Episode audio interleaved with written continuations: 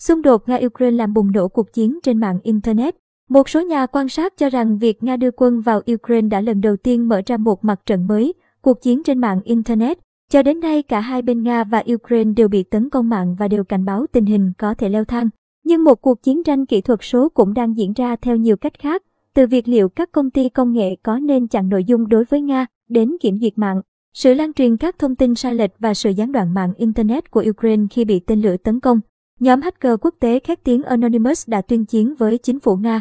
Những tuyên bố mạnh mẽ của nhóm này khiến một số người tỏ ý hoài nghi, nhưng Anonymous được cho là đã tấn công kênh truyền hình nhà nước Nga để phát đi các nội dung ủng hộ Ukraine, thậm chí trang web Kremlin, ru của chính phủ Nga cũng bị đánh sập. Sau khi Nga đưa quân vào Ukraine, một tài khoản Twitter được cho là của nhóm Anonymous đã đăng thông tin các tin tặc toàn cầu đã được tập hợp để thực hiện một cuộc tấn công mạng nhằm vào Nga.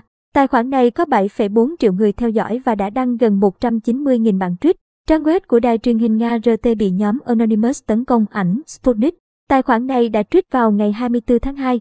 Tổ chức toàn cầu được kết nối lỏng lẻo này đã chuẩn bị phát động một cuộc tấn công mạng chống Nga và chúng tôi sẽ đăng tải lại thành quả của những nỗ lực của họ. Vài ngày sau, tài khoản này đã lên tiếng nhận trách nhiệm về việc đánh sập các trang web của nhiều cơ quan chính phủ Nga và Belarus, bao gồm tập đoàn dầu mỏ khổng lồ Gazprom của Nga, đài truyền hình nhà nước Nga Russia Today RT và Điện Kremlin. Trong một số tweet sau đó, tài khoản này cho biết họ đã làm gián đoạn các nhà cung cấp dịch vụ Internet của Nga, làm rò rỉ tài liệu và email từ nhà sản xuất vũ khí Belarus, đồng thời đóng cửa cung cấp khí đốt cho hãng dịch vụ viễn thông Nga Vingo Telecom.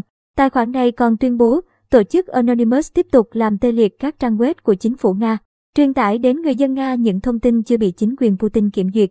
Chúng tôi cũng sẽ làm mọi cách để đảm bảo rằng người dân Ukraine có thể tiếp tục vào mạng. Theo trang web của kênh kinh doanh và tin tức người tiêu dùng Mỹ, CNBC, nhiều trang web chính thức được Anonymous đề cập đến đã bị tấn công đã thực sự bị tê liệt hoặc gần đây đã ngừng hoạt động. Một số bản tweet có nội dung chống Nga của nhóm Anonymous. Ngày 28 tháng 2, đài truyền hình RT xác nhận trang web của họ và trang web của Điện Kremlin đã bị tê liệt vì bị Anonymous tấn công hôm thứ Sáu, ngày 25 tháng 2. Anonymous cũng đã tiến hành tấn công các cơ quan truyền thông khác của Nga và Belarus vào ngày 28 tháng 2 và thay thế giao diện trang chủ của họ với dòng chữ Stop the War, chấm dứt chiến tranh. Vào tuần trước, Anonymous đã tweet để nhắc lại rằng nhóm này không nhắm mục tiêu vào tất cả các trang web hoặc cá nhân ở Nga. Tài khoản này cũng tuyên bố rằng đây không phải là tài khoản chính thức của Anonymous. Chúng tôi đang tiến hành một hoạt động đề kháng phi tập trung và không có tài khoản Anonymous chính thức. Anonymous là tập hợp những người thuộc tầng lớp lao động hy vọng vào một tương lai tốt đẹp hơn cho nhân loại. Các nguyên tắc đã được họ đồng thuận là tự do thông tin, tự do ngôn luận, trách nhiệm giải trình của công ty và chính phủ, tôn trọng quyền riêng tư của cá nhân và sự ẩn danh. Người dân sử dụng điện thoại của họ để chống chiến tranh trên đường phố Ukraine ảnh, Manusia. Ukraine cũng bị tấn công mạng dữ dội. Phía Ukraine cũng bị tin tặc tấn công.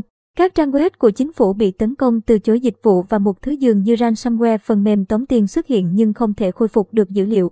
Microsoft cho biết phần mềm độc hại Whisper có tính chất phá hoại và được thiết kế để khiến các thiết bị được nhắm mục tiêu không thể hoạt động. Đã được tìm thấy trên hàng chục hệ thống máy tính thuộc các cơ quan chính phủ, tổ chức phi lợi nhuận và lĩnh vực công nghệ thông tin của Ukraine. Hãng tin Anh Reuters đưa tin, các quan chức Ukraine cáo buộc rằng một hoạt động gián điệp mạng từ Belarus đã nhắm vào các tài khoản email cá nhân của quân đội Ukraine đóng ở Kiev. Bộ trưởng Thương mại Vương quốc Anh Wasi Kutten được cho là sẽ hội đàm với bà Paula Rusputrinan, Chủ tịch Hội đồng Quản trị mạng lưới điện quốc gia National Grid, trong bối cảnh lo ngại về làn sóng tấn công do các tin tặc được chính phủ Nga hậu thuẫn tiến hành. Trung tâm An ninh mạng quốc gia của Mỹ, National Cyber Security Center, đã kêu gọi các cơ quan tăng cường khả năng phòng thủ mạng của họ. Tuy nhiên, Ciaran Martin, người đứng đầu trước đây của trung tâm này, nói với The Guardian rằng, cho đến nay Internet chỉ đóng một vai trò rất nhỏ trong cuộc xung đột. Truy cập Internet có thể bị gián đoạn trong bất kỳ cuộc xung đột nào vì bom và tên lửa có thể làm hỏng mạng và các thiết bị.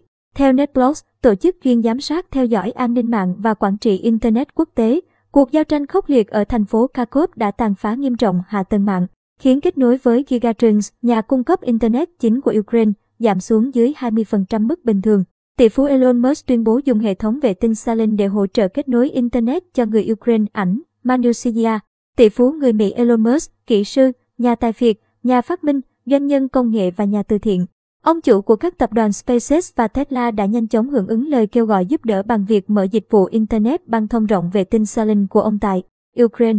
Vào thứ Hai, ngày 28 tháng 2, Bộ trưởng chuyển đổi kỹ thuật số của Ukraine, ông Mikhailo Fedorov, xác nhận quốc gia này đã nhận được các thiết bị đầu cuối quan trọng cần thiết để hệ thống này hoạt động.